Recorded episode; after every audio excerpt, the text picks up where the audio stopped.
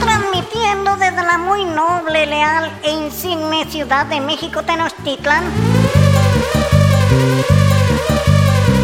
Por si las poscas. Podcast dirigido por un par de moscas que te llevan por los chismes y las anécdotas de la historia y la restauración en México.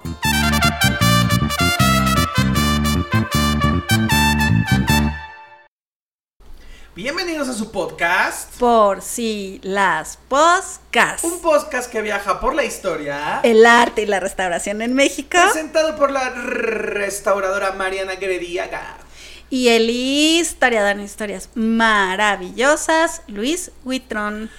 Comen Sunshine. ¿Cómo estás, querida Mariana? Bien, aquí. ¿Qué tal tu semana desde el último podcast? Uh, muy corta. ¿Sí? Sentí que pasó un segundo. Yo, yo hice muchas cosas, muchas cosas en ese breve, breve, breve tiempo. El tiempo es raro. Oye, Mariana, Ey. hay que eh, a decir algo muy importante. ¿eh? Es nuestro capítulo número 10. Nuestro no. episodio 10. O sea, ¿ya acabó la temporada número uno? ¿O acaba en, la, acaba en el 12? No sé, pero podemos decir que 10 es simbólico y sí, puede ser que sí. Entonces, Todos los 10 es que no me saqué en mi vida. Y para conmemorar nuestro 100, digo 10, ya, 100, ya, tenemos invitadas especial a una invitada especial. Que se repita, que se repita. Les presentamos, por muchos de ustedes ya la conocen, por supuesto, a nuestra queridísima Vero Lozano. Vero, ¿cómo estás? Muy bien, gracias. Encantada de estar una segunda vez aquí con ustedes. Y las Porque que la- faltan. Y las que faltan, porque la primera vez no fue suficiente.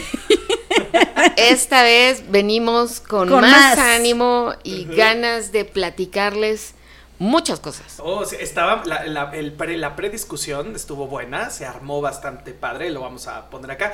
Con Chile Triquis empieza, por favor, entonces, nuestra invitada. Pues yo quiero dar así como un preámbulo, porque la güera siempre fue muy estudiosa y matadísima. Sí, sí eres matada.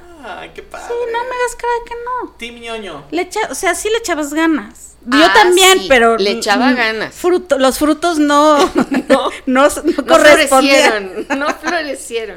Y entonces, la güera y lo hiciste tu tesis con creo que dos personas más, Sí, con Ceci y con Sandra, no. y con Sandra. Ah, sí, mira, me acordé Irene Ortega López y Marta Cecilia González López. de las profundidades de mi CPU, Ya, este y fueron las primeras que se titularon del salón. porque Team ñoñas. Exacto. Exacto. hicieron, ellas estaban en el optativo de textiles y les tocó trabajar el huipil de la Malinche Chan, chan, chan. o no Malinche. ¿Sí o no? ¿Tú qué opinas? ¿Tú qué dices, Vero? ¿Sí o no? No, eso lo veremos más adelante.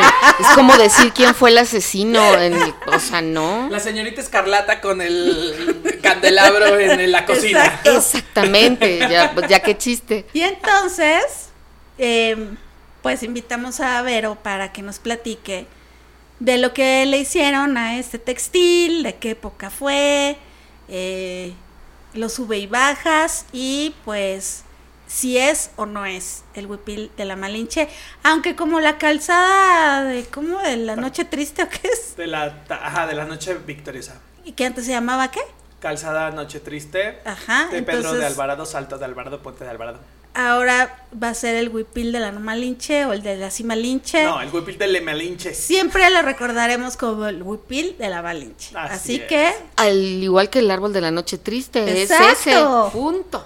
o sea, la noche victoriosa, no. Triste. Es otra. Ya las cosas se llaman como se llaman. Y Así este será el huipil de la Malinche, aunque nunca se lo haya puesto. Aunque se lo haya puesto el Malinche. Ay. Chan, chan, chan. No, no es cierto, no es cierto. Así Traemos que imágenes. nos podremos arrancar. Perfecto. Eh, pero, ¿qué te deja a ti este? ¿Cuál es la, la- la- la duda, la incógnita, eh, el, el móvil para decir eso voy a trabajar? Ese textil en particular. ¿Por qué no el, el, el, El carruaje el Maximiliano. carruaje Maximiliano? ¿Por qué no el, el pañuelito que envolvió el hueso de Hernán Cortés? ¿Por qué ese huipil de la Malinche? Porque las cosas nos escogen. Eso indudablemente. ¿Qué pasó? Cuando entramos, eh, como dijo Mariana, al último semestre que es el optativo en la carrera de restauración, yo seleccioné el semestre de textiles. En la escuela llevaron dos piezas para trabajar. El pescante de la carroza de Maximiliano, Tómala. la que está ahí en el, en el castillo de Chapultepec. Esa, bueno, todas, eh, iba a decir particularmente compleja, pero en realidad cualquier cosa que trabajes es particularmente compleja, pero al ser una tapicería en seda para exterior, con hilo entorchado de plata, esa fue una pieza muy compleja para trabajar. Nos las dividimos en dos, un grupo trabajó esa pieza y a otro grupo nos tocó el huipil atribuido a la Malinche. Un huipil de tres lienzos, alistas, con brocado en la parte de abajo y al centro un águila bicéfala. Así fue como lo conocí. Venía directamente de las bodegas de etnografía del Museo Nacional de Antropología. Estaba enmarcado, porque así era como se exponía, así como si fuera grabado, metido un huipil entre un vidrio y aparte entre un paño de lana rojo. ¡Guau! ¿Y no se manchó? vidrio- No, no se manchó afortunadamente porque si le hubiera caído agua sí se hubiera manchado, pero precisamente al estar expuesto durante años en este vidrio, cuando nosotros le damos la vuelta, De colorado. la parte de enfrente, o sea, sí, era mucha la diferencia de decoloración de la parte expuesta contra la que estuvo siempre pegada al Oye, paño. y se supone que en no me acuerdo cuándo, una señora le sacó unas muestritas y comparadas cuan- con- cu- cuando ustedes lo recibieron, se veía también más decoloración y más deterioro, ¿no? Sí, cuando nosotros empezamos a hacer como ya se ha hablado de 10 episodios en este podcast, los procesos de restauración. La restauración es interdisciplinaria y todo esto. Entonces fuimos en búsqueda de, pues, de fuentes que, que tuvieran información respecto a este textil. Una de ellas fue la antropóloga Imgar Johnson. Nosotros tuvimos la fortuna de conocerla. Ella en 1960 creo, fue ahí al Museo Nacional de Antropología y tomó muestras. Hizo una revisión de etnógrafo a, así a vista nada más y de hecho eh, ella dijo que estaba tejido en la parte de abajo con pelo de conejo. Wow. Y después de varios análisis determinamos que era otro tipo de fibra. Pero ella dijo, es pelo de conejo y esto está así. Y hay una fotografía dentro de la tesis donde se ve la toma de muestras de ella y vimos ahí, ¿no?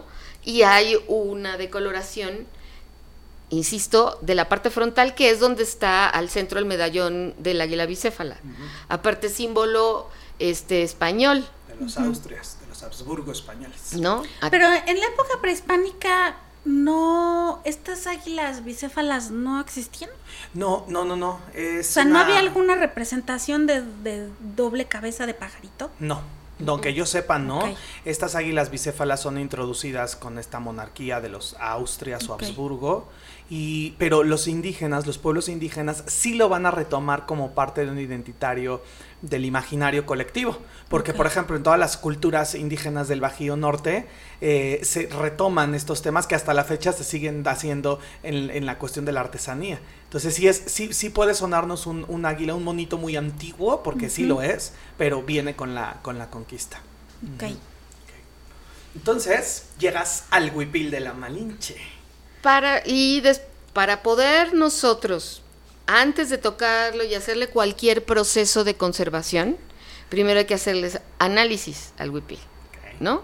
Entonces, lo primero que, que hicimos fue tomar muestras para saber qué tipo de fibras eran, para así poder determinar el tipo de procedimiento y de lavado, ¿no? De fibras, porque todas se comportan de manera diferente.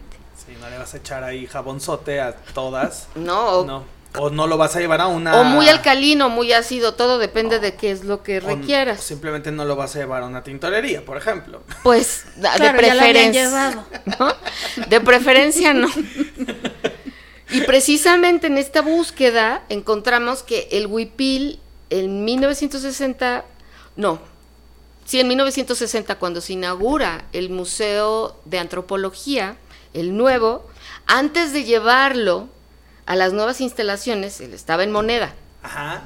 antes de llevarlo a las nuevas instalaciones, pues los que trabajaban ahí dijeron, ay, pues todo lo llevamos bien limpio, ¿no? Es como cuando te cambias de casa, pues ya toda la ropa lavada, ¿cómo te vas a llevar cosas sucias?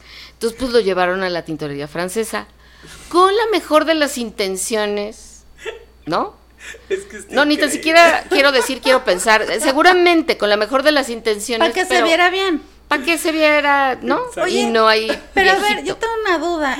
¿En las tintorerías trabajan restauradoras? En los 60 Mm, probablemente ¿Y por trabajaban qué la restauradoras. tintorería francesa trabajaba la restauradora? Es que-? Yo creo que en 1960 ni tan siquiera había restauradoras en el Museo Nacional de Pues Antropología. es que lo acaban de abrir, ¿no? Entonces no habían restauradoras. No.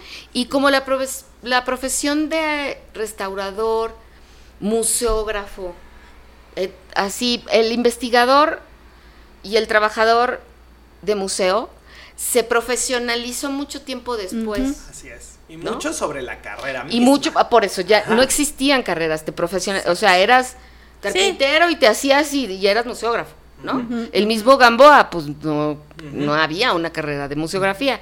Aquí yo creo que pasaba lo mismo. Y entonces es un textil, aparte los textiles.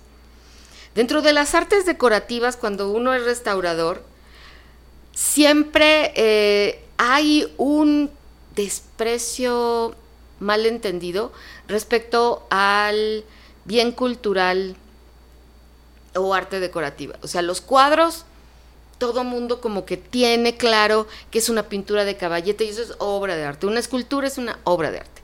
Lo que antes se llamaban las artes mayores y teníamos las artes menores. El textil como sigue siendo algo propio del uso y aparte siendo un textil indígena, no se le tomaba con la misma seriedad. Entonces es más, el haberlo llevado a la tintorería francesa, o Le sea, daba le caché. estaban dando su nivel. O sea, no le dijeron a doña Chonita de, de. Lavatap, Ajá. Oiga, déle una lavadita, ¿no? Ya que trae ahí su espuma. su cubeta. Antes de irnos, pues ya lo tiende ahí arriba con cuidado. Y, ¿no? Que a lo mejor no lo hubiese ido tan mal. Porque tampoco hay que, o sea, los procesos de conservación en textiles no son Sí. lo que pensamos a veces, ¿no? Igual, cualquier proceso en... Oye, de las ¿y tú obras. qué te imaginas que le hicieron en la tintorería francesa? Seguramente ¿Qué sí lo lavaron. le estamos Sí, sí, haciendo? ¿no? exactamente. Espero que exista. No, Sí lo lavaron en seco, seguro. Ok. Fue lavado en seco, eso, eso seguramente, es además con yo no solvente. sabía que, que además esa parte está muy padre porque Vero me acaba de enseñar una fotografía de una modelo. Eh, eso, y eso ah, sí, pasó una señora allí. Sí. que lo trae puesto en la Sí. tintorería francesa. Saliendo de la tintorería francesa. ¿Qué debe ser? Debe ser la dueña, la hija, la hermana, la amiga. Ajá, Ay, a ver, póntelo ahí, no tú. Ay, a ver, pero déjame me Pero peino. peíname, pero échame hairspray. Sí, porque Porque trae su así. casco setentero, ¿no? Sí, todos sesentas. Y sale así. Sí, sí, como si fuera un gancho de ropa. Entonces llegó a la. a ¿Tú la te lo pusiste? No. Ay, no te tomaste foto ni te lo pusiste. No lo recuerdo y no entiendo por qué no me lo puse, pero no lo Ah, recuerdo. Mal, O sea, me mucha- extraña de mí. No, mal, mal hecho. Mucho me extraña. Porque aparte pudieron haber tenido las fotos comparativas. 1960. ¿De, Mi- qué, ¿de qué año es tu 2001. tesis? 2001. 2001. Y entonces pues, Vea usted la comparativa. El peinado cambiado. Ha cambiado. las modas han Sí. cambiado. Oye, yo tengo una duda. ¿Por qué tiene un pajarito como en el sobaco? Exacto. El huipil está manufacturado en telar de cintura. El telar de cintura para Es para poderlo de manejar, es, exactamente, es Del el ancho de tu de- cintura. Si eres O sea, rotoplas, ya la hiciste. Pues a lo mejor si te más sale un textil como de 80 centímetros, ¿no? Así, bien, ¿no? Porque te da.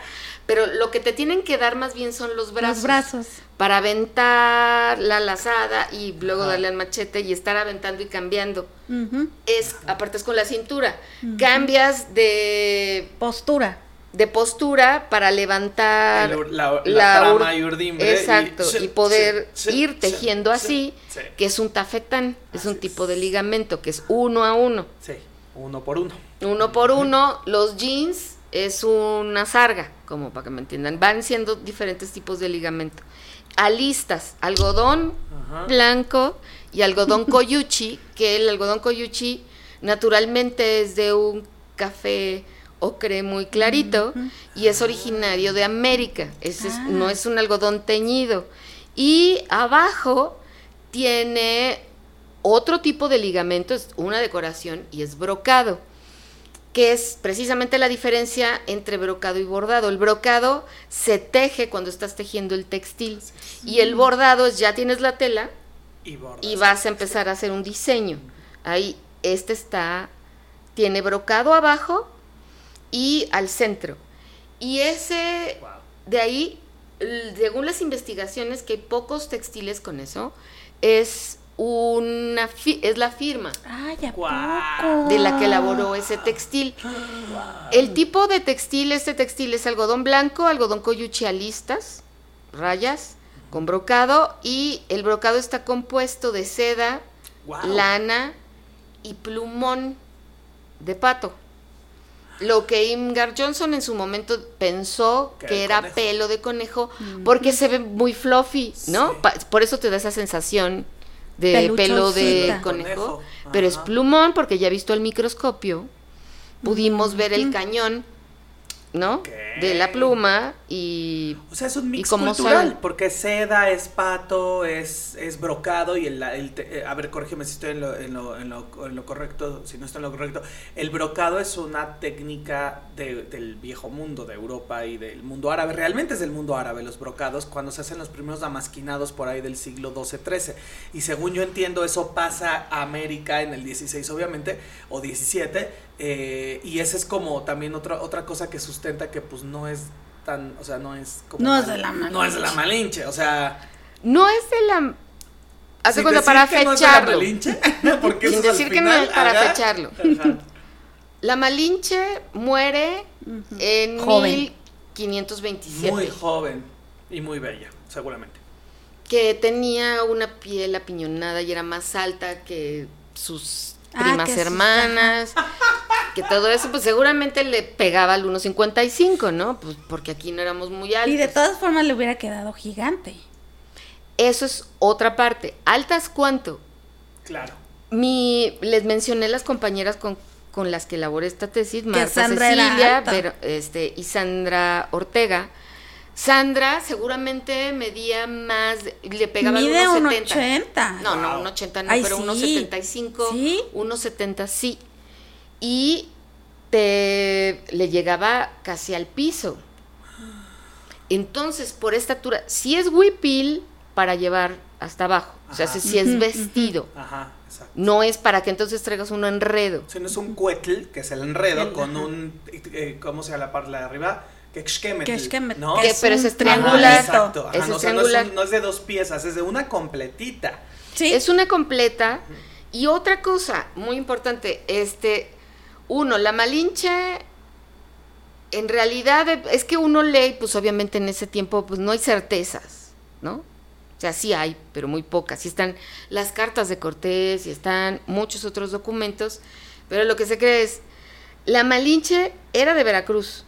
Ajá. De ahí la conquistan los de Tabasco. Ajá. Entonces se va como ofrenda Ajá. Al área maya. con otras muchachas al área maya Y aprende maya. y aprende maya. Pero ma- sabía náhuatl. Exactamente. Y entonces cuando llega Cortés y pierde con los tabasqueños, pues entonces ahora se las regalan a ellas, ¿no? Porque era cosa de cambio. ¿no? 20, 20 esclavas. son 20 las que esclavas y ella como que precisamente si era hija de De se nobles, supone ¿no? de nobles indígenas en Veracruz. Entonces, Aparte sabía hablar náhuatl maya. Ajá. eso le ayudó mucho precisamente en la traducción, porque no es que hablara, porque cuando hablan de, ay, es que le traducía, no traducía al español a No, Cortés, de no, ninguna no. manera. Estaba, ¿cómo se llamaba este? Es Jerónimo, o sea, en un primer Aguilar. momento es ajá, Cortés con Jerónimo de Aguilar traduciendo de maya a español porque no necesitan más, es solo maya, español y se acabó. Luego cuando pasan al mundo náhuatl, ya Veracruz, la zona mexica, ya es maya, no, es mexica, maya, eh, español, Español. y viceversa. En algún momento Marina sí va a, que es como la bautizan el nombre, doña Marina, es la, van a, la va, a hablar español y sí va a aprender a hablar español, pero es ya bastante más tardío, o sea, no es en este momento, o sea, imagínense el teléfono descompuestazo que debe de haber sido eso cuando hablabas, ¿no? De, de- de un lado al otro, pasando por las lenguas. Hay una, hay una referencia que hace Bernal Díaz del Castillo, que me encanta, que es un poco de donde sale a lo mejor, a lo mejor el mito de que es una princesa o algo noble, alguien noble, porque en algún momento la Marina o Doña Malinche, eh, ya señora rica, poderosa, mujer vanorta, empoderada, ¿no? Entonces ya llega a Veracruz. ¿Qué- qué- ¿Cómo? Es que sí la vi, sí la vi, y el pelo así, Exactamente. volándole, Volándole. así, Como- arriba de Templo Mayor. Es como Pocahontas. Así como Pocahontas, sí. Los globos azul. Ajá. Entonces Sí, llega la a. Veracruz y, y, y se le presenta a su mamá y su hermano. Y se le inclinan y Ah, le besan sí. los pies. Y le dicen, perdón, perdón, perdón, perdón, perdón por haberte vendido. Perdón por haberte sí los sacado". perdonan, ¿no? Y Marina entonces se baja del carruaje, los levanta y les dice, no les tengo nada que perdonar, ustedes son mi familia. Y entonces los vuelve ricos señores de esa parte de Veracruz, guion Tabasco. Esa historia está muy fuerte. Entonces, lo que va haciendo Bernal Díaz del Castillo y Antonio Herrera Tordesillas es.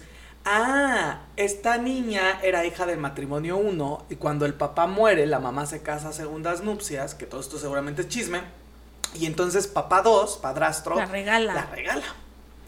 Por eso es que cuando regresan y ya la ven señora, señora, señora, ¿no? Como dijera Denise Calab, pues sí es como de, chin, no, perdón y disculpe usted. Y entonces esa es como el- el- la, la raíz literaria, la fuente literaria de donde empezará a surgir el, "Ah, es que era importante, pero a lo mejor no necesariamente era una No. princesa, o sea, no, a lo mejor puede ser cualquier familia me, ¿no? Más o menos me. Bueno, sí, te- si te quedas con que sabían náhuatl y maya, ya es suficiente para que le vaya como le fue, ¿no? Ajá, Sin tener que ser noble ni rica y poderosa desde antes. Así es. Y sobre todo porque había más mujeres, ¿no? Cortés no solo anduvo con la Malinche, o sea, tuvo hijos con otras indígenas. También se habla de que mató a su esposa, que ya vivía en. Cuba, la cubana, más la de allá. O sea, es fue fue circunstancial, ¿no? y hay un artículo dentro del en 1910 y ahorita que estamos también en el 2021 festejando el 200 ya de la consumación de la independencia, el periódico Imparcial publica un artículo el sábado 13 de agosto donde reporta la presencia del huipil como una prenda de la princesa y que se suponía que se trataba de la indumentaria perteneciente a la Malinche. Dicho por el etnógrafo del museo en ¿Eso en aquel 1910? entonces 10 en, a- en aquel entonces en moneda Claro. porque están las fichas que tiene el Museo de Antropología, una entrada en el 30 de junio de 1910, Ujú. después hay una en el 48 y después ya está como la ficha entre 1911 y Pero, 1947. pero la del 10 dice Malinche. O sea, ya menciona Malinche. Es que precisamente Ajá. la del 10 no menciona eso. dice. Exacto. Exacto. Es Entonces, la ¿a del quién 40 se y le tantos. ocurrió? Exacto. Si trazamos esta historia de si eso no es, que es lo que veníamos de hace, hace rato platicando antes del programa, eh, ahí hay un, ahí alguien metió dedo, pero muy, muy marcadamente, ¿no? Eh, pero si quieren lo explicamos en la siguiente sección, Va. que es de los procesos y de los análisis. ¿Les parece? Va. Ok. Papando moscas. Eran los 2001 y Vero eh, caminaba bajo el sonido de la calle que era colegiala, colegiala, Colegiala, colegiala, linda, colegiala, colegiala, ajá, colegiala, colegiala, ven, dime que sí. Ajá, Pero el, el, el huipil decía, "Sí, ven dime que sí, que sí soy de la Malinche. y entonces llegas y la, la investigación de tu tesis, el huipil. ¿Qué le, ¿Qué le hiciste? ¿Cómo parte tu investigación? Este, des- primero tomamos muestras, determinamos que había algodón coyuchi, algodón blanco, Pato. plumas de pato, lana de borrego merino y seda industrializada. Wow. ¿Cómo sabíamos o cómo puede uno saber qué es seda industrializada y cuál sería una seda cruda? Por la torsión del el hilo.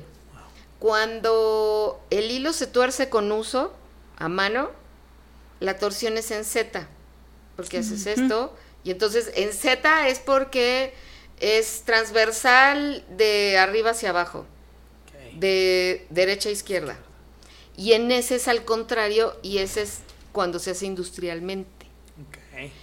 Y también encontramos seda. La seda viene del gusano Bombix mori, la seda es, de hecho, los chinos se tardan años en develar el secreto, o sea, de primero para que la vendieran. Sí. Ya vendida es de, bueno, pero véndeme unas madejitas. No. No. ¿Quiere, usted así? Lleve completo. Yo no le voy a dar la receta. ¿Quién le lleve completo? No le voy a explicar.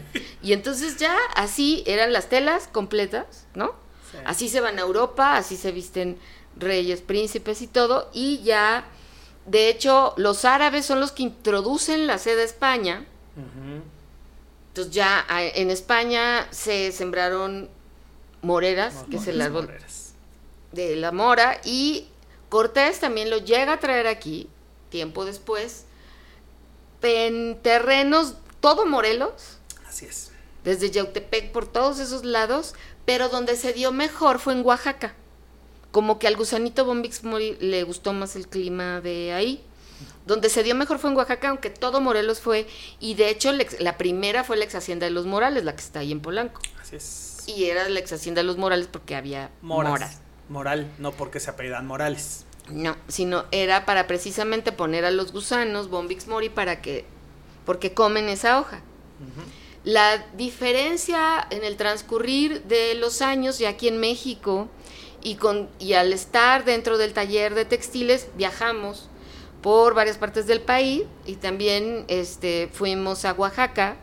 Y allá lo que hacen con la seda es diferente a lo que se hace en Japón y en China, es dejan nacer el gusano y entonces la seda está cortada porque el gusano tiene que abrir el capullo. Entonces son capullitos abiertos completos.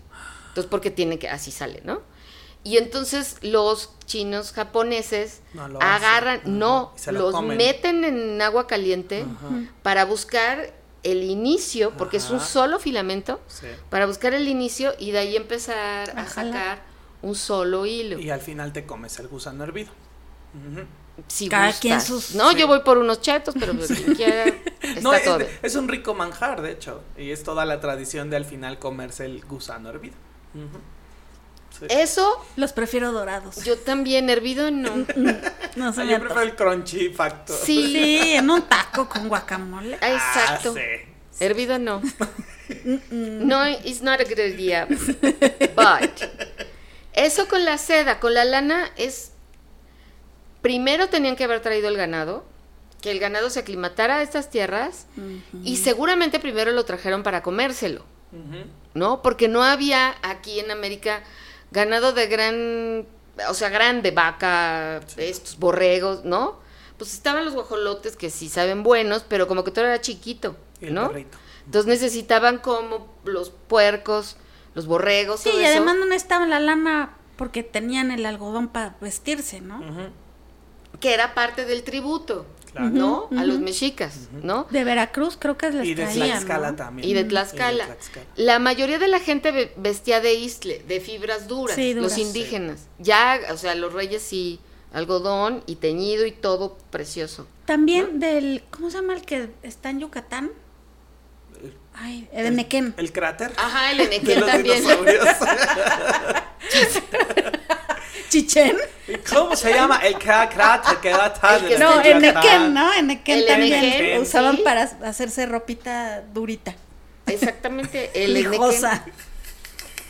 Pero eso era para las clases bajas. Hablando del mundo indígena, ¿eh? No ya cuando llega la, este, ya el virreinato ya sí, Sí, Sí, no, empiezan a usar otras cosas, pero les digo, se encuentra fibras Que aquí en México no había en este afán de encontrar la época de 1521 al 40, si quieres, ¿no? Sí, que es en los inicios de la industrialización. No, es así como es. Aunque la exacto. Malinche murió en el 29, entonces también nuestra fecha era ahí para en 29, Sí. 27. Siete. Ajá, ahí paró. Ah, sí. Claro. Entonces, pues no, Borrego no le llegó. ¿no? Pato, Barbacoa probable. no había todavía. Seda. Pato sí había un, porque eran son migraciones Ah, claro. de el norte de América Ah, para acá. Claro. En las lagunas y sí, en Veracruz, donde ella era oriunda, sí se daba esta cuestión de, sí, la pluma de pato así mala onda, Eh, y meterla porque sí hacían como hacían colchitas, cobijitas. cobijitas, edredones. Sí. ¡Qué padre! O sea, se aquí hacían sí había tu edredón de pluma de pato, no de ganso, pero Ajá, de exacto, pato sí. Pero de pato, sí. Sí. Entonces usaban el eso para hacer edredones. y capitas, ¿no? Se hacían sus, no sé cómo se llamaban esas capitas que usaban, que también traían plumitas. Pero eran las plumas completas. Compa- ah, o sea, eras tu edredón Vianatl. Así. Desde ahí. Desde ahí. San, Mar San San, Mar- Marcos. San. Qué bárbaro. Pero este huipil, aparte de todo, tiene las características de un huipil de bodas de Sinacantán, ¡Tómala! ¡Qué padrísimo!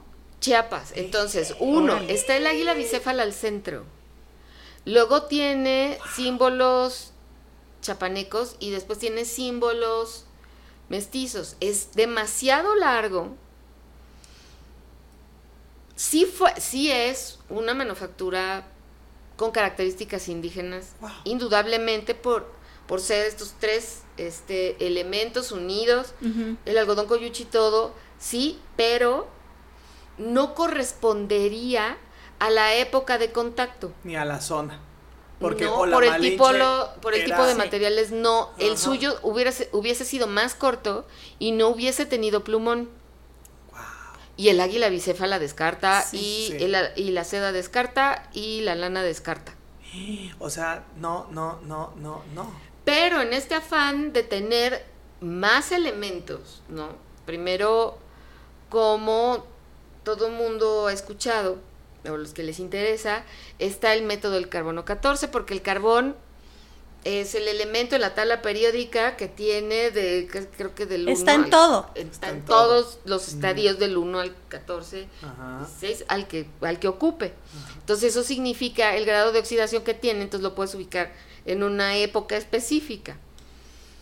Pero ese se ocupa para restos paleontológicos, que cuando quieres pasar del Pleistoceno Al Mesozoico al terciario. Mesozoico, Te viene bien. viene perfecto, ¿no? Ya sabes, identificas entre megafauna, pelo ya así con mucha nieve, o si antes del meteorito, ese es el único chiste, ¿no? Pasarlos de un lado para el otro. Antes del meteorito, después del meteorito. Entonces, aquí necesitábamos en aquel entonces, 2001. 2001, que fue ese, la fecha en la que nos titulamos, pero esta investigación empezó desde 98. el 98. Wow. Entonces, por parte de la escuela, este, se contactó con un instituto en Estados Unidos, en Miami, Beta Analytics, donde por la espectrometría de aceleración de masas te pueden dar una fecha aproximada de más o menos 30 años en aquel tiempo. Ahorita ya No, debe de te haber dicen hasta el día, ¿no? precisi- el día y la hora. Sí. ¿Y el sudor si era de la Malinche? Ajá. O... Y la verdad terminaron tarde porque pudieron haber acabado a las 5, pero se ve que hicieron una pausa. se hicieron a cenar y, Una y retomaron. cenaron Sí. pozole de humano. ¿Eh? Aquí le hay una gota. Aquí Mole negro, niño. Sopa de tortuga, porque es de allá de Chiapas. Pero ya con más o menos tres años te lo ubique en un siglo. ¿Sí? Claro, exactamente. Entonces dio mil, Más menos 30. más menos 30, perdón. Dio 1770. Tómalas del 18. ¡Y! Comprensible, completo y absolutamente. Pero si retomamos esto que hablamos en el bloque anterior, que el periódico El Imparcial publicó un artículo el sábado 13 de agosto de 1910, era la conmemoración del centenario de la independencia y andábamos buscando desde el ángel de la independencia, Como ¿No? hoy en día. Igual, ¿Dónde encajarle la El rima a la el- canción? Ajá, el hueso a donde tiene que ir el hueso. Entonces, nuevos próceres, ¿no? Enarbolar y todo, y entonces, pues, obviamente salió esto de la Malinche, un periodicazo, y de ahí nos volvimos a agarrar. No porque la Malinche no ha- ha- pudo haber tenido una aportación o no durante este periodo de la conquista, pero es en esta cuestión de enarbolar una figura y de adjudicarle, Sí, porque claro, somos porque le da materiales. más importancia. Claro. Si el huipil es de Malitzin, pues está más padre que si es de Beto a saber quién, ¿no? Claro. De no importa, Sí, sí, de Anónimo Novo Hispano, de an- que es tan famoso en todos los ¿Cuánto museos. cuadro pintó Anónimo Ah, una Hispano? Barbaridad. La verdad, precioso. Que hablando de Anónimo Nuevo Hispano, ahorita me vienen a la cabeza las escenas de las castas de Cabrera que están ahí en, en el castillo, donde está señora Anónima Sí, Nuevo claro. Hispana con huipilazo hasta Sí. el piso. Y una cosa que puede explicar la largitud, la longitud del, del textil es que usaban las enaguas. O sea, no es un, en el siglo XVIII ya no es un textil que cae plano. Traes Exacto. guardainfante Sí. miriñaque, armazoncito abajo, y entonces abre y es una prenda más en Tienes toda la razón de este mundo, porque si pensamos, sí, en la época de contacto así, todos con Sí, pues calzones Ajá. traían. Y apocalipto. Exactamente. Ajá. Así, Sí. apocalipto. Ajá. Pues descalza, todo hace calor, buena onda. En cambio, llegan. Olvídate del sostén. Cállate la boca. De eso ni hablamos. Entonces, llegan los, los españoles, época novohispana, muy recatado, pues obviamente sí había mestizas que a lo mejor seguían utilizando este tipo de indumentaria, pero le metían esta cuestión de, pero échale falda, ponle zapatos, porque En no te lo vas a poner así. En agua, en Sí. agua, en agua. Que antes sí no era así. Es que no concuerda y en- con esta explicación que estás dando tiene toda la lógica del mundo y entonces y la altura aparte empezaba a crecer. Claro, por la mestizadez misma. Exactamente. Mestiza- mestización. Aparte, hay algo que dejar muy claro. Desmitificar, o sea, el problema de buscar estos hitos y decir que es de la Malinche es por buscas esta materialidad, ¿no? Como eh, ponérsela algo y lo haces como reliquia, como precisamente los huesos de Hidalgo que están en, en la columna de la independencia, que en realidad es perro. 1 contra perro 2. Contra venado. 4. El- la vaca de Hidalgo, más bien. Es precisamente esta cuestión de la- Hidalgo la vaca. No, por Dios. O sea, la materia no le quita, no le resta. Es una pieza que aporta muchísimo porque se ve la técnica de manufactura, los diferentes tipos de tejido, El sincretismo el sincretismo material. Y te habla de una época, además. Claro, Eso es fantástico. bellísimo. Es como la cruz de este la que se pone enfrente de las iglesias cuando llegan los españoles con Ah, la Atrial. atrial. pero que tiene figuras. Ajá, las antropocruces. Pues las que tienen todos los simbolitos de la pasión Ajá, y que son churriguerescas. y- Ajá, los Sí. símbolos pasionarios. Pues son El que tiene un nombre, pero no me acuerdo. Sí. No, pero la que, que- la que tiene todos esos, la que es gordita y tiene todos Tiene los otro símbolos, nombre. tiene otro nombre. Ah, claro, sí, como arbórea Que, sí, de árbol, de, de rama, de, de conte, costra, de... Ahorita sí. les Que viene. precisamente, Sí, la cuestión sí. es que son precisamente estos. Sí, cruza trial, sí, pero cuando llegas a la Nueva España la adornas con otra cosa, ¿no? Así todo, ¿no? En Puebla, que entonces todos estos este, relieves de yeso que hay, hay flores de, De aquí. de aquí que no, que no son europeas. Sí, Haces ajá. la mezcla. Esto es una mezcla y la aportación es muy buena porque entonces son los materiales, aunque siguen siendo los símbolos prehispánicos, pero si en medio metemos el águila bicéfala. Guau. Y además son materiales oriundos de aquí mezclados con Europa, ¿no? Entonces, Y Asia. lo que viene siendo el sincretismo a todo lo que da en una prenda de vestir que además te habla de una moda, de una época. Yo tengo una hipótesis. Venga, échala. No, no, no, al final. Más, más, más, más al final. más al final. No le eches, Porque pues. ahorita todo lo que han estado diciendo me ha, me ha estado así, o sea, como acomodando cosas en la cabeza, ¿no? Como esto de que es amplio y entonces se abre para que se arrastre y vuele. Sí, y por eso es justo, ¿no? Que por eso era tan grandote o tan ancho, pues para que le escupiera Para ahí que te- el enagua. La Sí. enagua, ajá, el miriñaca, el guardainfante y Ujú. cómo vas, ¿no? Sí. Pero aparte es muy interesante que se haya, que, el- que el estudio haya dado 1700. Porque 1770. 70, Sí, o sea, puede está ser avanzado. 1800 a 1750, Ujú, póngale, ¿no? ujú. Y además ya no hay Austrias. Mm. Son Borbones desde 1715. Entonces uno diría, ¿por? Y yo tengo una hipótesis. pero, pero, pero, ¿qué más? ¿Qué más ver? O sea, ¿qué, qué- cuál? Yo tengo una pregunta muy morbosa. ¿Cuándo, cuando iban haciendo todo esto, tú y tus compañeras y toda la gente con la que trabajaban y contactaban, llamaban, eh, estos institutos que te mando una fibra, me regresas un resultado, ¿qué iba pasando por sus cabezas? O sea, la, emo- la emoción, ¿cuál era? ¡Eh, qué padre está esta cosa de mi sexo! O, o, chin, no le vamos a decir a nadie que no es del verdad. O sea, ¿qué- ¿cómo se van, cómo van tomando esta, este descubrimiento de información? Es que precisamente fue eso. Primero, así de eh, primera, sí es el huipil atribuido a la Malinche, ¿no? Órale, qué padre, qué increíble, ¿no? Está padrísimo y vamos a, a ver esto. Pero cuando lo empiezas a analizar, lo que quiero decir es que no te decepciona. Ajá. No, porque además lo estaban trabajando. Claro. Mientras se analizaba en Miami, Ajá. ustedes estaban eh, limpiando, recociendo. Y ese es el los- objetivo de la ciencia, del, del- Exacto. del- voy a saber la verdad. Sí.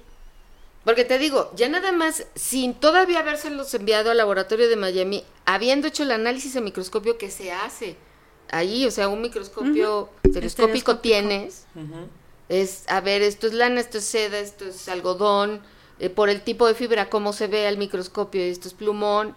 Ve, empezamos a también a revisar los colorantes. La mayoría de los colorantes que encontramos son orgánicos, aunque no pudimos, o sea, no, son orgánicos. Eso es un hecho. Porque los pasamos por el microscopio electrónico de barrido, fuimos al ININ, también Ok. se corrieron muestras. ¿Cuál es el problema con la materia orgánica en el microscopio electrónico de barrido? Uno, es materia orgánica. ¿Qué quiero decir con esto? No tiene forma. Cuando piensan los biólogos, químicos y todo, pues vete al ININ. Ahora sí, antes todo se, o sea, tenías un problema en restauración, vete al ININ. Toda la cabeza, vete al Lenin. Era como, así tómate esto, tómate una aspirina y tus problemas se van a quitar. Eh, Tengas depresión, dolor de estómago o de cabeza, tómate una aspirina. Así era vete al ININ. Cuando yo digo esto, que a mí me parece una obviedad ya ahorita, es el microscopio electrónico de barrido, lo que lee o lo que ve, aparte de sacar la composición química del elemento que está ahí, retrata la composición física. O sea, por eso con la pintura mural puedes decir, porque tiene carbonato de calcio, porque el carbonato tiene Exacto, una forma, forma. específica. El carbon los minerales tienen forma específica. La materia orgánica no. No tiene forma. Es amorfa. Solo tiene una composición química, generalmente venida del chon, que esa uno se la aprende. Carbono, hidrógeno, oxígeno, nitrógeno. Y ya hay otra. Es chon, no me acuerdo cuál es la nueva. Es como la comunidad Chona. LGTBIQ+. Sí, ahora chona. Ya te. tenemos un elemento más para el chon, pero Chone. ahorita no me acuerdo. Seguro es chone ahora. Porque le falta otra cosita, ¿no? Para saber si era, este, obviamente, si obviamente, este, cochinilla, Zacatlascali, que es amarillo, la cochinilla es Ah, roja.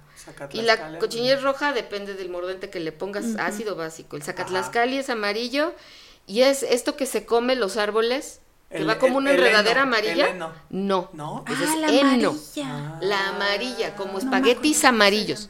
Que Pero les ese es el cuelgan a los Zacatlascali. árboles. Sí. Eso también lo Ah, hierves y lo pones. Porque el heno tiñe azul o grisesáceo, ¿no? Gris. Grisáceo. Ajá, ok. Gris. Ah, ¿Había azul? No. Sí. Ah, ¿y Ese de es dónde? añil. Añil, añil, tal cual. Ok. El morado, que si te lo pones a ver puede ser púrpura panza, si estamos hablando que es De algo que viene de la costa. O, si es algo de Yucatán, de la zona de allá, palo de Campeche. Ahí está el palo de Campeche, Ajá. que fue, aparte, la cochinilla durante la época virreinal que estuvo Cortés, o sea, la primera, primera, Ajá. era el segundo material de exportación a la Nueva España. Primero era oro y plata Ajá. y después era la grana Y cochinilla. la del chocolate. Y luego el chocolate. Pero la segunda es la grana cochinilla. El añil también, por eso todos los ejércitos son azules, porque sea pasto. Y aparte pinta cañón. Entonces sales de ese paso, que antes en azul en la Europa es carísimo. Sí, el lápiz lazuli que te sale un ojo de la cara. O el Pero azul sí- de tiro había en Grecia. añil porque los egipcios usaban mucho el añil. Pero no se daba tanto como para exportar y teñir telas. O la, o la- Usaban los griegos el azul de tiro, De tiro. que es am- hermano primo del púrpura panza. También un caracolito Ajá. que si lo uf, molestas es que la mi- el mismo principio del también del octopus del De la tinta del pulpo. ajá del tinta. pulpito Ajá. igual entonces como hacen es le soplas agarras se el caracol molestan. se enoja Ajá. y vas tú caminando con tu madeja así Y se vas- va le vas poniendo pintando. lo- ya lo dejas y sigues caminando le vas poniendo y ya lo dejas ese mismo hay un azul que se llama azul de tiro allá en Grecia y entonces los Tiro griegos por la zona de tiro. Ah. los griegos potentados, o sea, Ajá. así, usaban, sus túnicas eran azules. Wow. Y todos los demás, pues eras cafecito, Ajá. pechecito, Crudo. blanquito, crudito, Ajá. ¿no?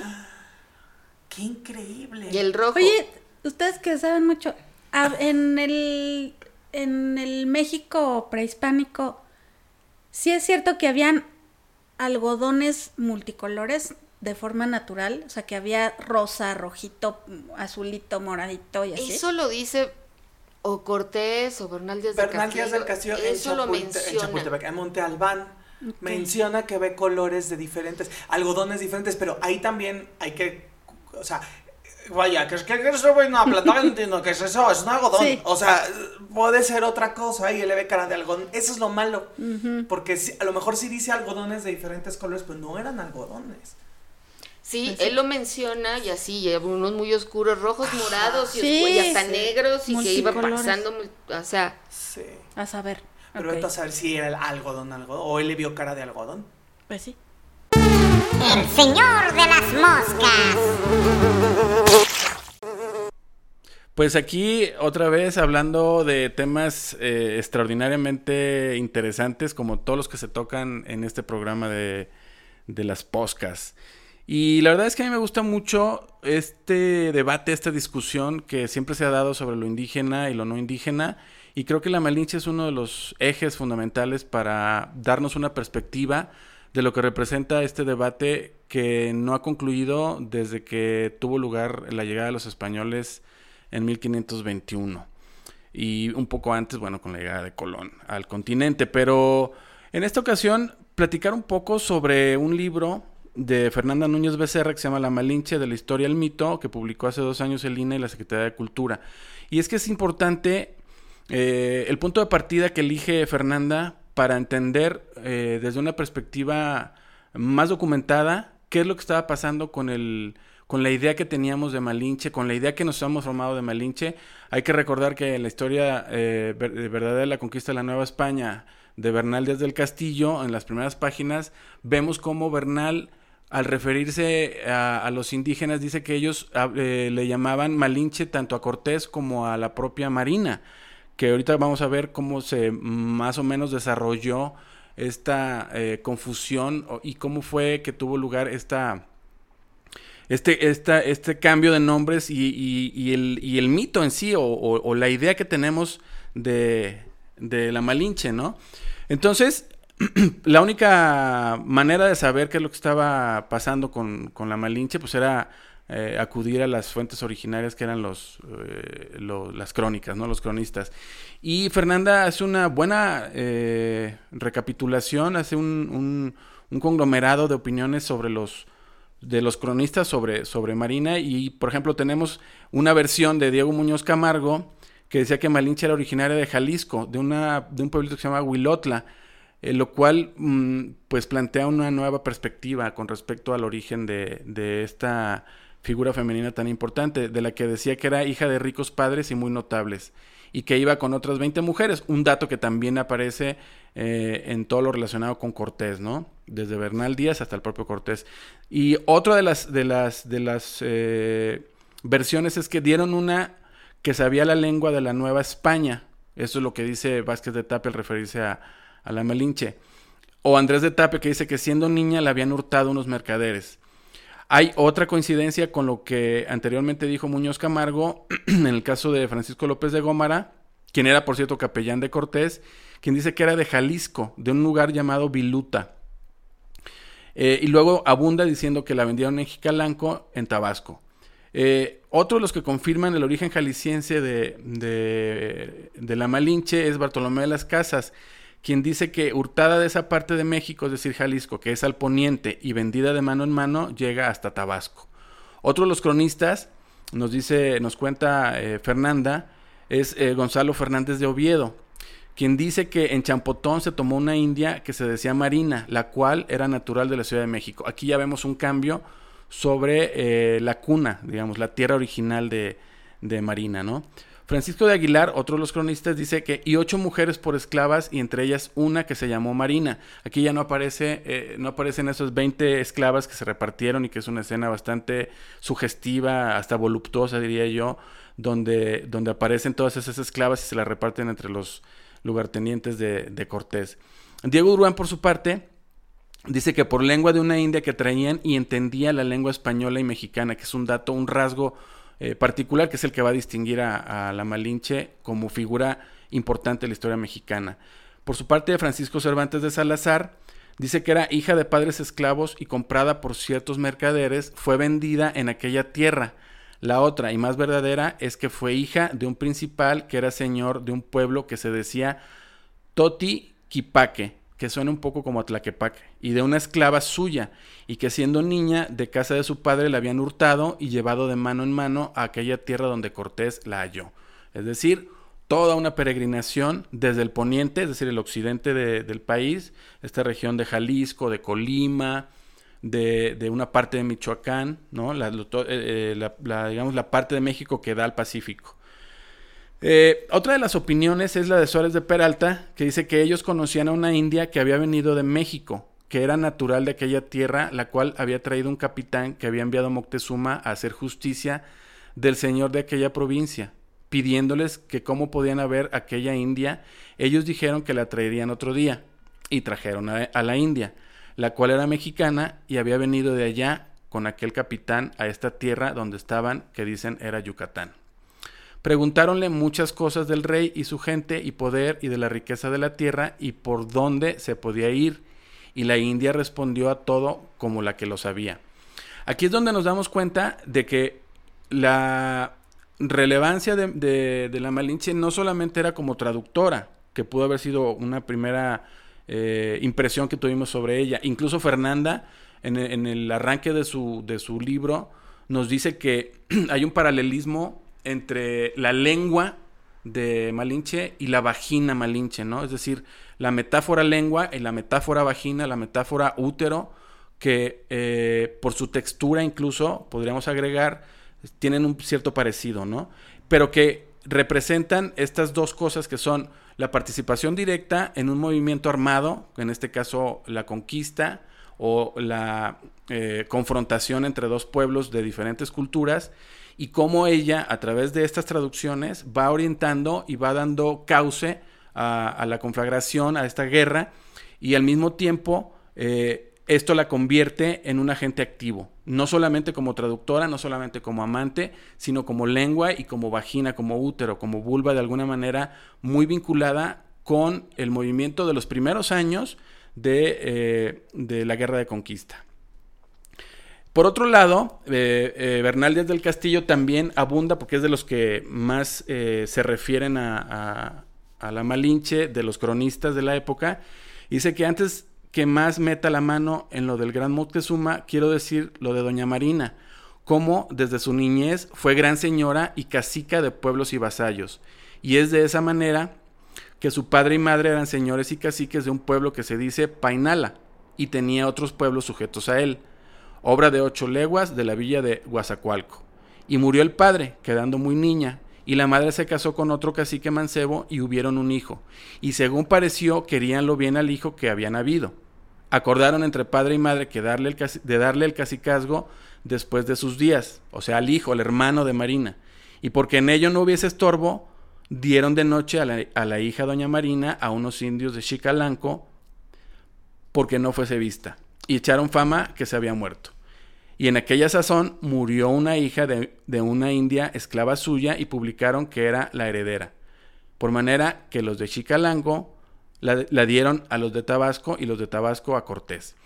Esto nos va a servir para entender de qué manera Bernal Díaz, Bernal Díaz del Castillo constituye, arma una figura que le debe mucho a las sagas medievales europeas, que le debe mucho a las tradiciones áulicas de Europa, todas estas familias dinásticas de los carolingios y, las dinastías Hohenzoller, para equiparar a, la Malinche o darle un estatus que estuviera eh, al nivel de Cortés.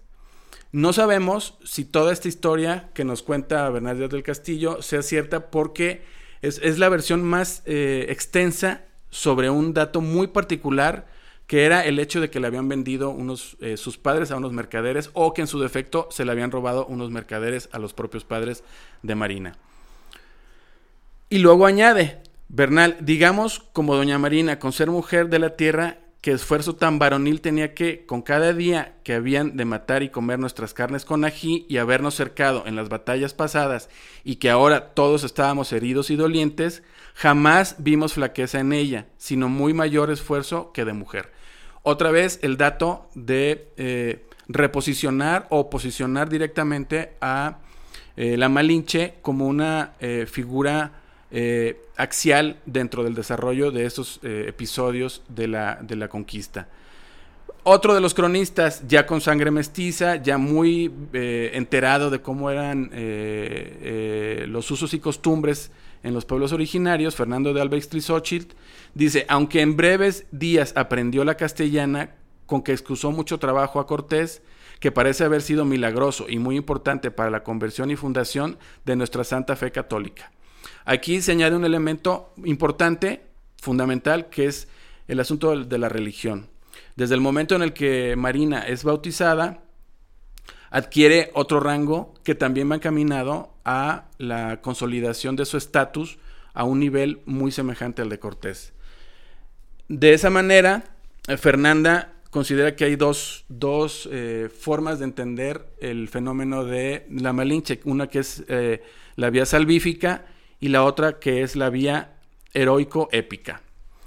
Eh, a partir de aquí, cuando se cierra ya toda la reflexión sobre el asunto de los cronistas, eh, Fernanda hace una larga exposición eh, muy detallada sobre la manera en la que fue evolucionando el interés por el mundo indígena, tanto en la independencia, es decir, en el último segmento del siglo XVIII eh, eh, y los principios del 19, cómo esta evolución va haciendo que eh, la Malinche adquiera diferentes matices. Por ejemplo, el rescate de final del siglo XVIII, encabezado por Francisco Javier Clavijero, empieza con, con estas palabras del propio Clavijero. Había una joven noble, bella, piritosa y de buen entendimiento nombrada Tenepal. Y aquí hay que hacer una pausa porque en una época fue eh, Malinche conocida como Malinche Tenepal y hay una discusión sobre el significado de la traducción de Tenepal. Por un lado hay quienes dicen que eh, quiere decir hablante vivaz y dotada para aprender otras lenguas, mientras que otra vertiente dice que se trata de una alusión a las mujeres de piel blanca, blanca como la cal.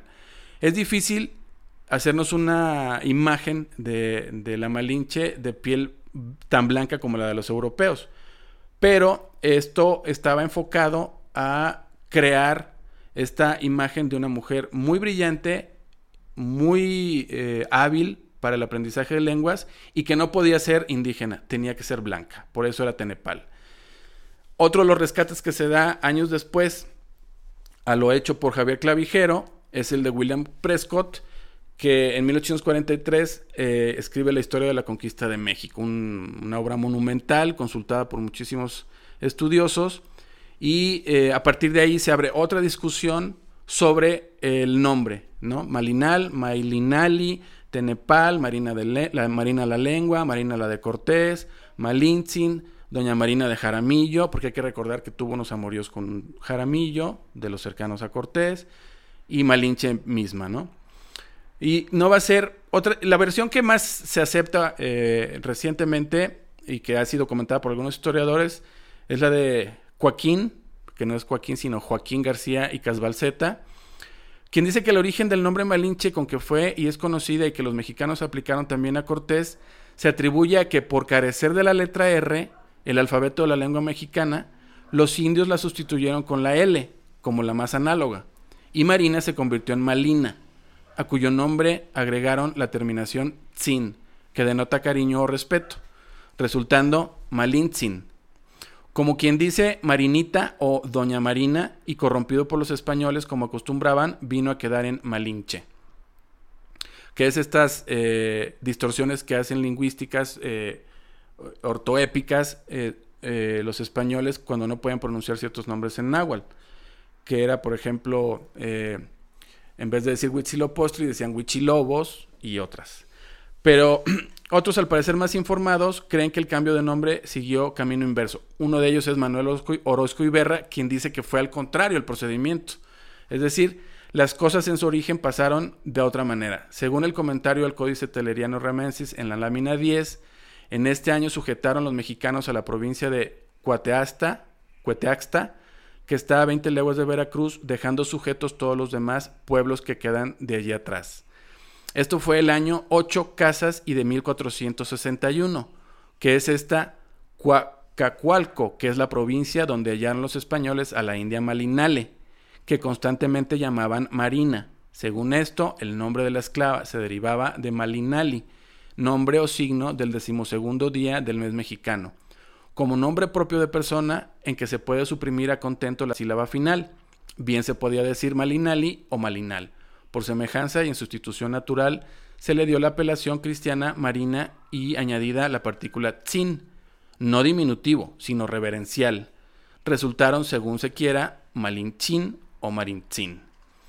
Explicando la señora matinal o marina. Pero como en el náhuatl falta la R, ambas denominaciones se convirtieron en Malintzin, cuadrando igualmente a las dos palabras, que se corrompieron en Malinche. El nombre mexicano, entonces, determinó el español. Es una versión muy interesante de Orozco Iberra y que también incide en esta definición que mencionaba al principio de que los que andaban con Doña Marina eran considerados como los malinches, desde Cortés a Jerónimo de Aguilar o Juan de Arteaga incluyendo al propio Jaramillo. Eh, eh, Fernanda termina su, su, libro reflexionando sobre, sobre esta serie de datos y mencionando que este debate sobre lo indígena eh, tuvo un primer momento en 1847 con el levantamiento maya y 1849 con los huastecos. Y nos recuerda también esta característica de los liberales, que decía, como Lucas Alamán, decían, ¿con quién van a estar? ¿Con la chusma de Hidalgo o con los criollos de Iturbide? Eh, hubo un impacto también en la, novelística. Eh, tenemos eh, la novela Guatemotzin de Gertrudis de, Avellaneda, la novela Netzula de José María Lacunza, y todas ellas inspiradas en una novela de Chateaubriand que se llama Atala. Ya también en la época de la, de la, plena independencia, 1800 a 1840, 1836, hubo varios poetas que, le dedicaron obras suyas a, esta a lo indígena, no precisamente a Malinche, pero sí a lo indígena, como Ignacio Rodríguez de Albán y el, el propio José Joaquín Pesado. Una historia pues muy eh, divertida, muy eh, bien llevada de Fernanda Núñez Becerra, eh, que les recomendamos mucho que consulten a propósito de la Malinche. Y los espero para la próxima. El ojo de la mosca. Este poema se titula Malinche y es de Rosario Castellanos. Desde el sillón del mando mi madre dijo, ha muerto, y se dejó caer como abatida, en los brazos del otro, usurpador, padrastro que la sostuvo no con el respeto que el siervo da a la majestad de reina, sino con ese abajamiento mutuo en que se humillan ambos, los amantes, los cómplices. Desde la plaza de los intercambios, mi madre anunció, ha muerto. La balanza se sostuvo un instante sin moverse, y el grano de cacao quedó quieto en el arca, y el sol permanecía en la mitad del cielo, como aguardando un signo que fue cuando partió como una flecha el ay agudo de las plañideras. Se deshojó la flor de muchos pétalos, se evaporó el perfume, se consumió la llama de la antorcha. Una niña regresa, escarbando, al lugar en el que la partera depositó su ombligo. Regresa al sitio de los que vivieron. Reconoce a su padre asesinado. Ay, ay, ay, con veneno, con puñal, con trampa ante sus pies, con lazo de horca. Se toman de la mano y caminan, caminan perdiéndose en la niebla. Tal era el llanto y las lamentaciones sobre algún cuerpo anónimo, un cadáver que no era el mío, porque yo, vendida a mercaderes, iba como esclava, como nadie, al destierro arrojada, expulsada del reino, del palacio y de la entraña tibia de la que me dio a luz en tálamo legítimo y que me aborreció porque yo era su igual en figura y rango, y se contempló en mí y odió su imagen y destrozó el espejo contra el suelo. Yo avanzo hacia el destino entre cadenas y dejo atrás lo que todavía escucho los fúnebres rumores con los que se me entierra, y la voz de mi madre con lágrimas, con lágrimas, que decreta mi muerte.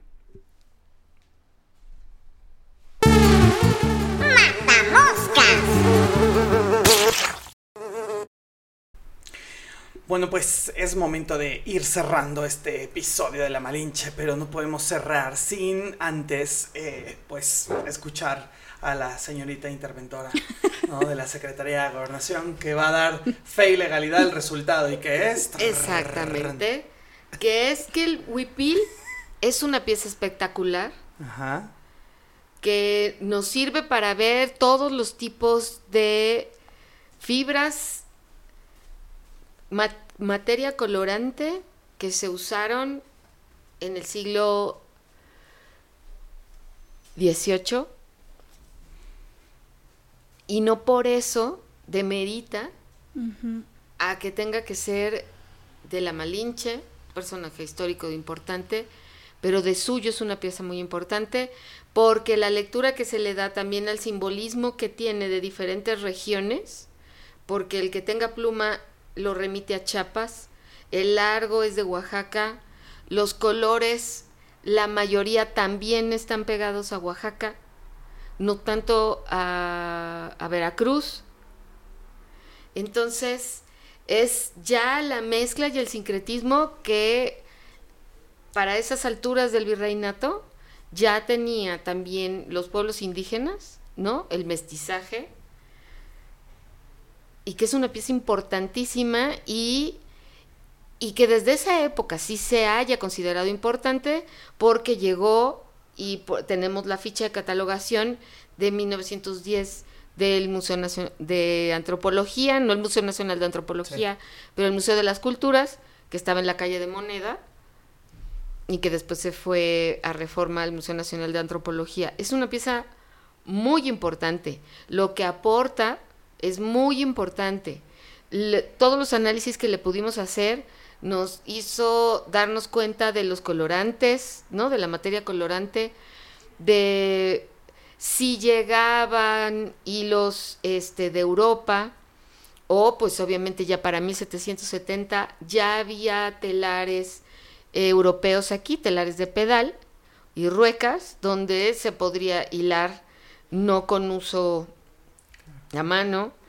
Entonces, no quiero demeritar a la pieza, no es que creo que ya lo mencioné en el bloque anterior, pero sí quiero decir muy claramente que no es desmitificar algo y por eso baja su valor. Esa pieza es valiosa por tener toda la información iconográfica y material a su alrededor. Es una pieza valiosísima. Por eso la consideraron así en su momento, ¿no? Sin necesidad de ponerle de quién era. Sola se pone de pie, no necesitamos ponerle que si era de Juana, de Chana, no importa. Sola es demasiado importante. De hecho, por eso se guardó. Imagínense, insisto, en aquella época guardar un textil indígena, 1910, es espectacular y realmente es espectacular. Si no, no lo hubiesen guardado. Wow. Es increíble ver cómo la historia de Marina es, es tan rara porque no se sabe si es de Guadalajara, de, bueno, Jalisco, de Puebla, de Tlaxcala, y el huipil es lo mismo.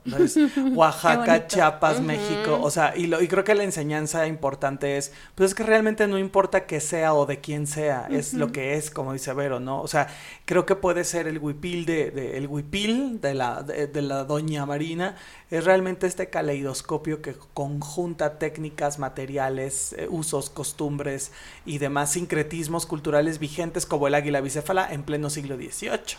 ¿No? y, tengo una pregunta, ¿cómo llega a me ¿Hay algún registro de cómo llega a este museo que fundó Maximiliano, a esta ya hacia 1900? O, no, o solo aparece, solo llega alguien y, y lo da. Porque esa también es como, o sea, yo tengo ahí una hipótesis, pero a ver, no solo aparece en los registros que tiene el Instituto Nacional de Antropología tres fichas. La primera, 1910. 1930 de junio de 1910. Donde dice que es un huipil indígena. Y ya. No, por los, eh, por orden del profesor de este departamento de etnografía. Ah, no, sí es cierto. Primero hay una. No, miento. No, no, no, esta es la primera. Primero es esta, sí es cierto. Por orden del profesor de este departamento de etnografía, acuso recibido por los objetos que bondadosamente se ha servido remitirnos tres huipiles y unas enaguas bordadas. ¿Ves? Ahí está. Es la enagua, esa enagua es, es juego. Es el juego del huipil. Sí. Y preguntamos nosotros por las enaguas. Bueno, ya que viene aquí, ¿Dónde están los otros dos huipiles? Y Lenagua. Y Lenagua. No, pues es de que.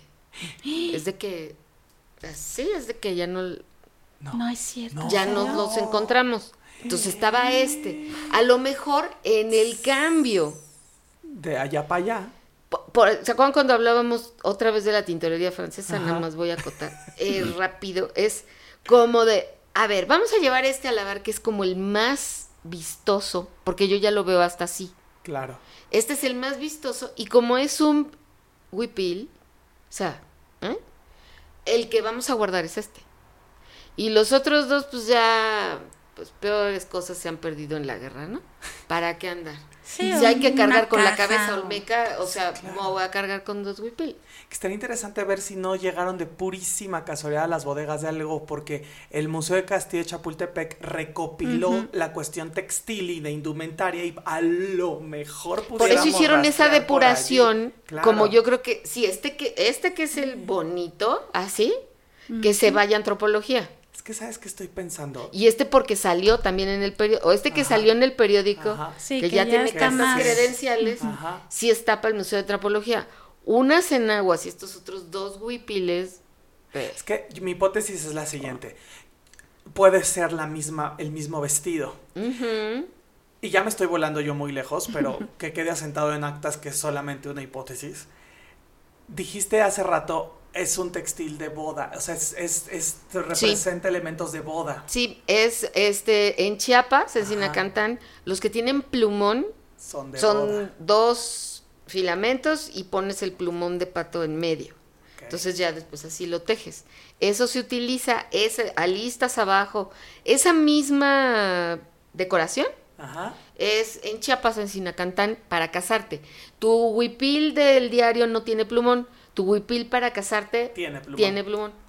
Y es que mi, mi viajezote astral es lo siguiente. ¿Cómo llega esto a una ciudad de México? Yo propongo algo. Estas cuatro piezas, tres huipiles más las enaguas, son parte de un vestido de boda de una indumentaria de fiesta de una mujer, pero qué extraño que tenga el águila bicéfala. Entonces, ¿por qué sería vigente un águila bicéfala? Y me remite inmediatamente al convento de Corpus Christi, porque las monjas de Corpus Christi, de fundación indígena, que sigue existiendo durante todo el siglo XVIII, tienen todavía el privilegio de que su vestido de monja de boda no es un hábito, es un traje indígena de fiesta. ¡Cállate! Como la que está en Franz Mayer, que es la monja con el huipil gigante compuesto de Madre varias mía. formas en el siglo XVIII ya amplio. Tómala. ¡Cállate! Sí está, sí está Tómala. de miedo la conclusión, ¿eh?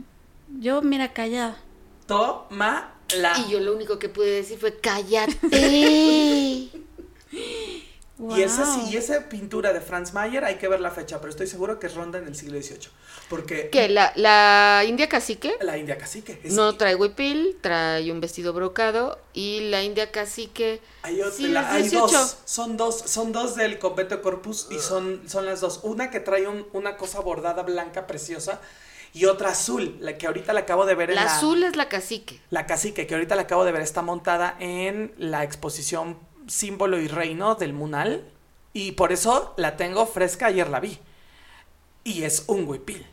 Es un huipil bordado con todos estos elementos de heráldica y ella es la monja coronada que se pinta su retrato de monja en convento Corpus Christi exclusivo de monja indígena y cacica.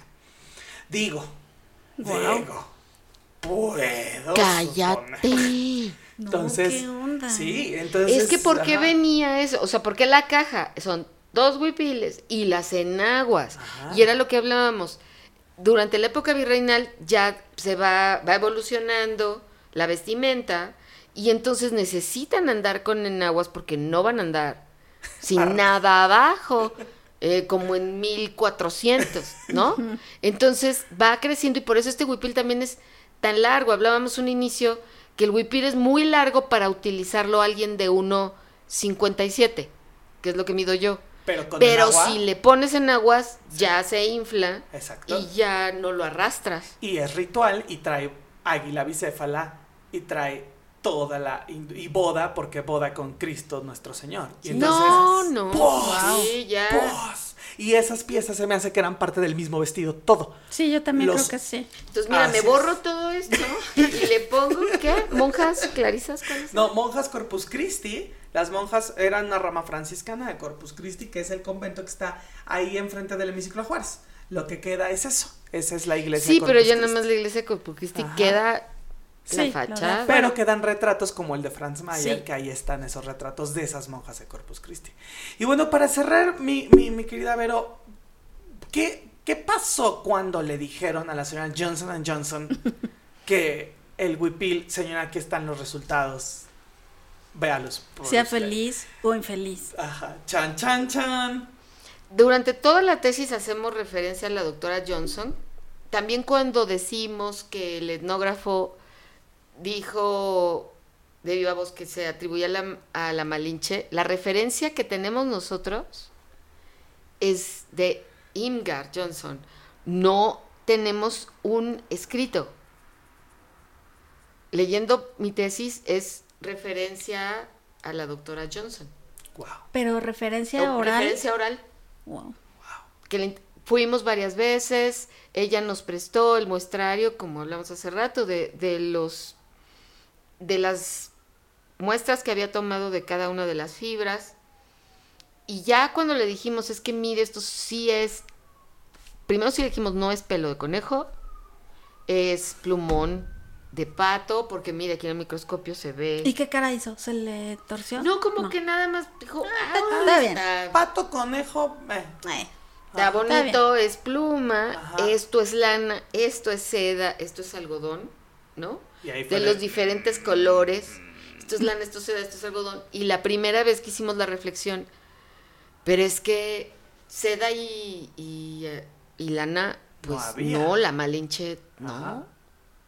¿Y qué Aquí dijo? solo había cholos y solo tienen tres pelos. ¿Cabeza? ¿De Y cola, dónde cabeza y cola. Entonces no hay manera. Como esta Lolita Cortés de las leches, ¿cuánta leche no compra? ¿Cuántos cholos no se necesitó para hacer? Para hacer eso. Entonces sí, fibra de origen animal en América, para hacer eso hasta el norte, los bisontes. Pero nadie y la No, bisonte. no. Nadie. O sea, usas la piel Todavía. completa.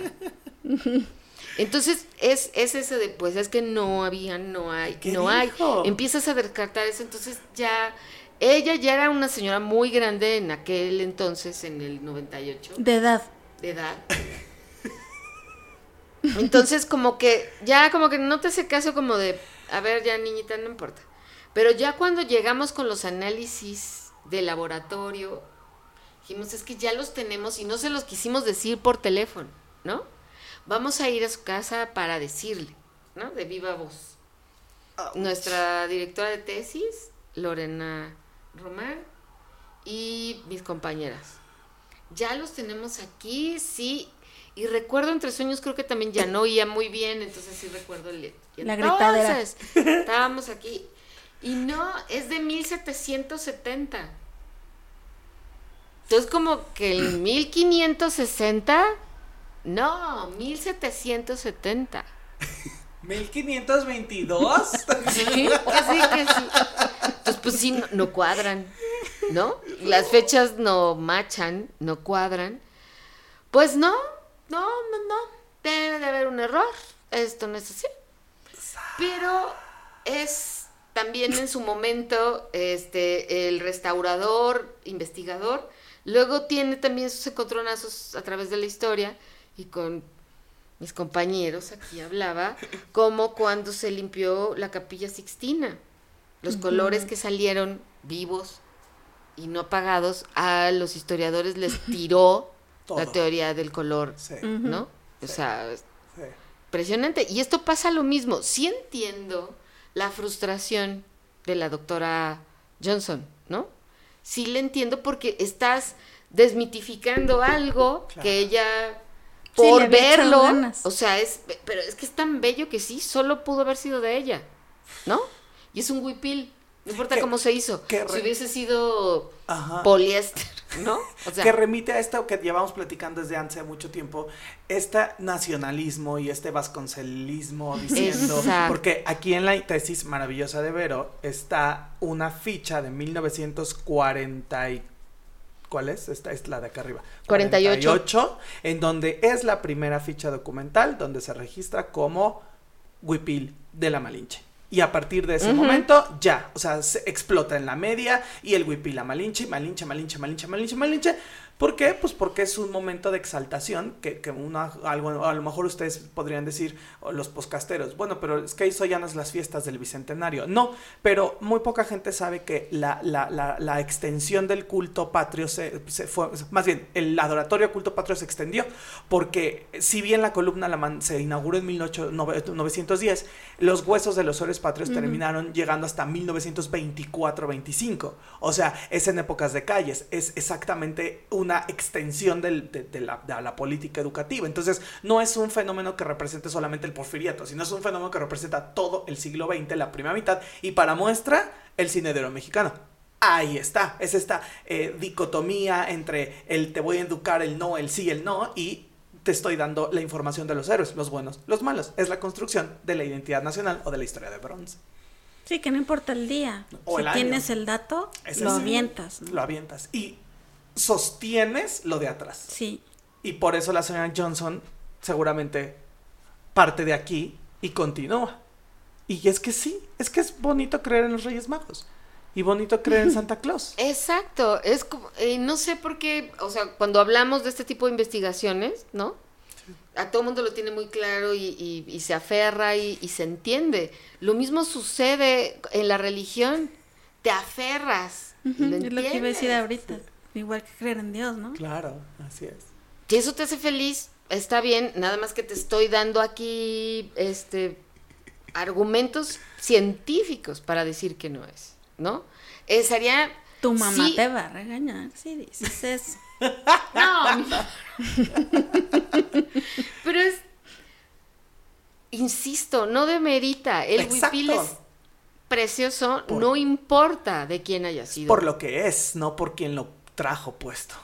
No porque lo trajo, sino por lo que es. Y la obra, cuando la obra es buena, se sustenta sola. Cuando necesita explicación, aunque estemos hablando de una obra de caballete, Exacto. es una porquería. Y si hablamos de textiles, ahí tienen el Met Gala. Todas necesitaban explicación, menos dos. Esas son las buenas. Exacto. Si tu vestuario necesita que te lo expliquen, ya, no sirvió, es una porquería.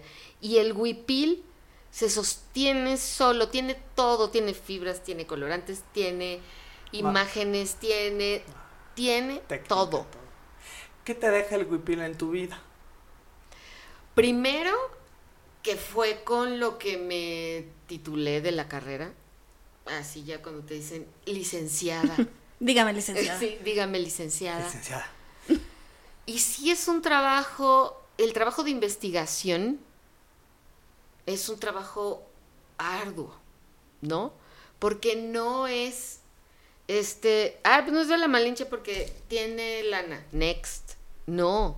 Y haces pruebas de solidez de color, y haces, este, pruebas de pH para ver con qué lo vas a lavar, y haces muchas cosas Sí. para argumentar los procesos que hiciste en una pieza tan relevante. Que todas son relevantes, cosa que tocas es muy relevante y le- la tienes que tratar con respeto, no importa lo que sea, pero en algo tan relevante como esto, ¿no? Sí. Y que sí te está viendo, o sea, lo entregó el INA, ¿no? Es, es- y sí había que regresarlo así ya, y hizo, o sea, fue casi que peor que desfile del niñopa, o sea, ya cuando volvió a llegar al, al Museo de Antropología, ay, ya volvió, ya llegó, ahí sí, pero con cuidado, pero y su marco, no, su marco no, ya Claro, no, Exacto. señora. ¿Y cómo no. lo tienen expuesto, guardado o qué? Nosotros hicimos una propuesta de una vitrina con el huipil para, para exhibir el huipil de manera ¿Horizontal? no vertical, Mm, un, un centro que ocupara como Como una ¿El T. cuerpo? Como una todo, T. no completa, todo un macizo. Ah, que para que precisamente forma. no tuviera presiones en solo un ladito. Entonces, tiene redondos los lados de acá, como 20 centímetros de redondo, para que no esté cargando en un solo punto. Exacto. Y se distribuye el peso y de esa sensación de profundidad en vitrina y verlo por los dos lados. Dijimos que el sistema que tenía que tener abajo, ¿no? De humedad y, te- y para que estuviera y que estuviera expuesto seis meses y tenía que descansar un rato, aunque ahorita ya existen tantos filtros ultravioletas como luminarias que ya no emiten. Exacto. Ya tienen cero emisión Bien. de ultravioleta, que eso es lo que antes pasaba, Ajá. ¿no? Entonces ya puede vivir expuesto en mejores condiciones. En mejores condiciones, manejando bien la humedad y la temperatura, porque también dentro del objeto, a pesar de que desde hace años estuvo en el Museo Nacional de Antropología, había restos de polilla. Claro. La polilla, malentendida por muchos, es esta palomita que se come las fibras De origen proteico, lana o seda, no come algodón, las palomitas de San Juan estas. Ajá. Aunque mucha gente le dice polilla A las a los gilófagos ajá. que se comen Ah, sí, la los madera. pececillos de plata. Entonces si te ven y, ay, ya se te apolilló tu mueble. No, No. se te. Así lo Se me fagueó. gilofagueó. Se me gilofa- se me Sí, pasó pero ya uno gilofa- ya Se me sacarina gochillo. Sí, sí. Wow. ¿Tú, Chulis, algo para cerrar? Pues, pues esta cosa de siempre darle la importancia a quienes conservan lo- nuestros bienes culturales y pues de no ser por un estudio de ese tipo, Claro. pues no sabríamos la época, no sabríamos de qué está hecho, no sabríamos que también están las fibras, si se puede exponer tres meses, seis meses o se va a hacer caca en un año, ¿no? Y em, pues es mi amiga y me encanta que esté aquí con nosotros.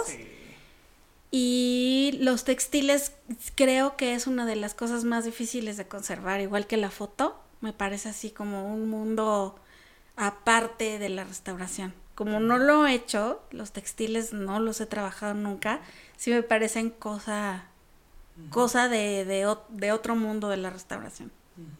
Wow, ¿Y a ti? Pues que no asumamos cosas desde ninguna de las, de las trincheras científicas o, o- o históricas, asumir. Qué padre que creamos que la malinche y que no sé qué, pero es, es un poco más como andarse con cuidado de, de sí, no, porque, y siempre al final el camino del pensamiento crítico, poner en tela de juicio.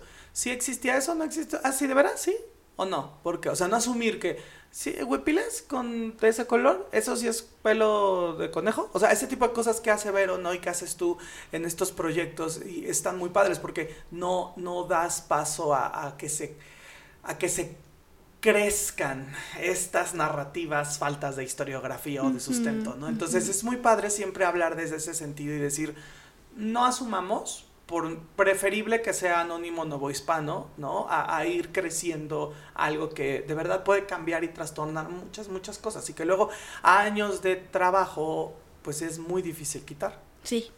Así es. Y bueno, agradecer a nuestra invitada especial. No, muchísimas gracias a ustedes. De veras. Y Nos bueno, vemos pues, pronto. Nos vemos pronto. y bueno, váyase cómprese un huipil y lúzcalo. Ah, yo quiero decir algo. Sí.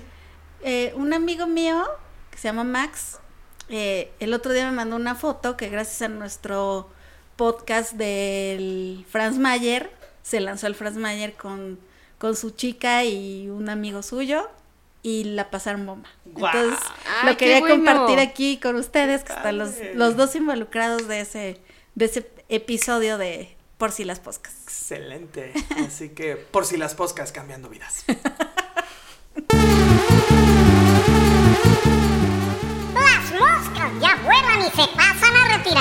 No te pierdas la siguiente emisión de